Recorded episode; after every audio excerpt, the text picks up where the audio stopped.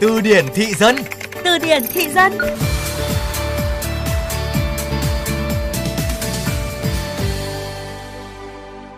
đỉnh cao tạo trend hợp như Thái VG. Because I don't think it'll help with what I want to do. Confident, you came out strong. I feel like it, it doesn't help with me. But does it gonna help? Oh, she over hop. Over hop. she over hop, hop,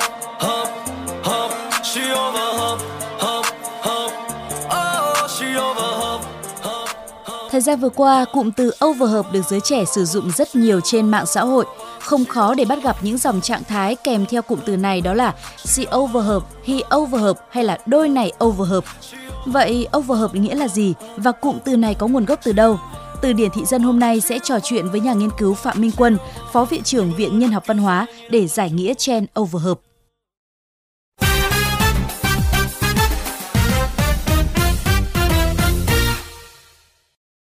Xin chào nhà nghiên cứu Phạm Minh Quân.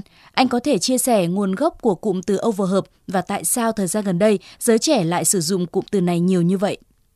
Cụm từ overherb ấy thì nó xuất phát từ một chương trình gần đây, nó là chương trình rap Việt. Nó mang lại một cái hiệu ứng khá là đại chúng bởi nó xuất phát từ một rapper kỳ cựu mà người khởi nguồn rap Việt mà trở về từ Mỹ, nó là rapper Thái Việt Di. Thì thực chất câu chuyện nó trở thành một cụm từ bắt chen thì xuất phát nó là một cái hiện tượng ngôn ngữ thực ra trong quá khứ thì tiếng Việt chúng ta có rất nhiều cái từ mượn, đặc biệt là các cái thuật ngữ chuyên ngành hay là từ Hán, Việt, bởi hệ thống từ vựng của chúng ta chưa phát triển và thiếu những cái từ ngữ đồng đẳng. Nhưng trong sử dụng giao tiếp thì có một cái hiện tượng nó gọi là chuyển mã hay gọi là lai tạo pha trộn ngôn ngữ. Cách sử dụng ngôn ngữ pha trộn này thì nó hiện nay nó có hai xu hướng. Cái xu hướng thứ nhất, dễ thấy nhất là các cái bạn trẻ nhờ cái thông thạo ngoại ngữ nên họ cũng bắt đầu đưa những ngoại ngữ vào cuộc sống nhiều hơn. Tuy nhiên, nếu trẻ tiếng anh thái quá vào cái giao tiếp hàng ngày mỗi câu tiếng Việt thì nó phải chèn lẫn vài từ tiếng Anh rất dễ trở thành thứ ngôn ngữ nửa nạc, nửa mỡ. Chính ngữ thể hiện bản thân thì đôi khi nó cũng gây phản cảm cho người đối diện. Trường hợp của Thái Việt Di nó vào cái trường hợp thứ hai ở đây, tức là những cái người họ không sử dụng tiếng Việt làm ngôn ngữ chính thức, nên họ buộc phải vay mượn từ cái ngôn ngữ mà họ cảm thấy thông thạo.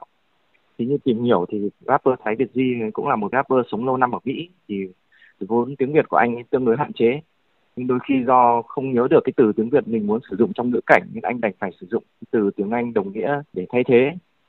Tuy nhiên, điều này nó lại không gây cái sự khó chịu mà nó lại mang lại một phản ứng dễ thương, bởi đây là cái sự cố gắng rõ ràng rapper đã cố gắng sử dụng càng nhiều cái từ tiếng Việt càng tốt, và tất nhiên để khóa lấp trong về cái chỗ trống về ngôn ngữ của mình thì anh ấy đã phải dùng từ đồng đẳng tiếng Anh, nhưng đột nhiên thì nó lại mang ra cái hiệu ứng nó rất là vui tai và nó khá là hài hước và nếu coi đây là một cách dùng từ trong ngữ cảnh vui vẻ không nghiêm túc thì có lẽ nó sẽ mang cái hiệu quả giải trí nó giống như một trò chơi ngôn ngữ của Gen Z vậy và có thể các bạn trẻ các bạn sẽ cùng sáng tác thêm những từ khác từ lối nói của anh ấy chẳng hạn như là over hợp không hay là chúng ta chưa thấy over hợp lắm chẳng hạn thì tôi nghĩ đây là một cái hiện tượng ngôn ngữ thú vị phải công nhận các bạn trẻ có sức sáng tạo trong cách sắp xếp ngôn từ của mình.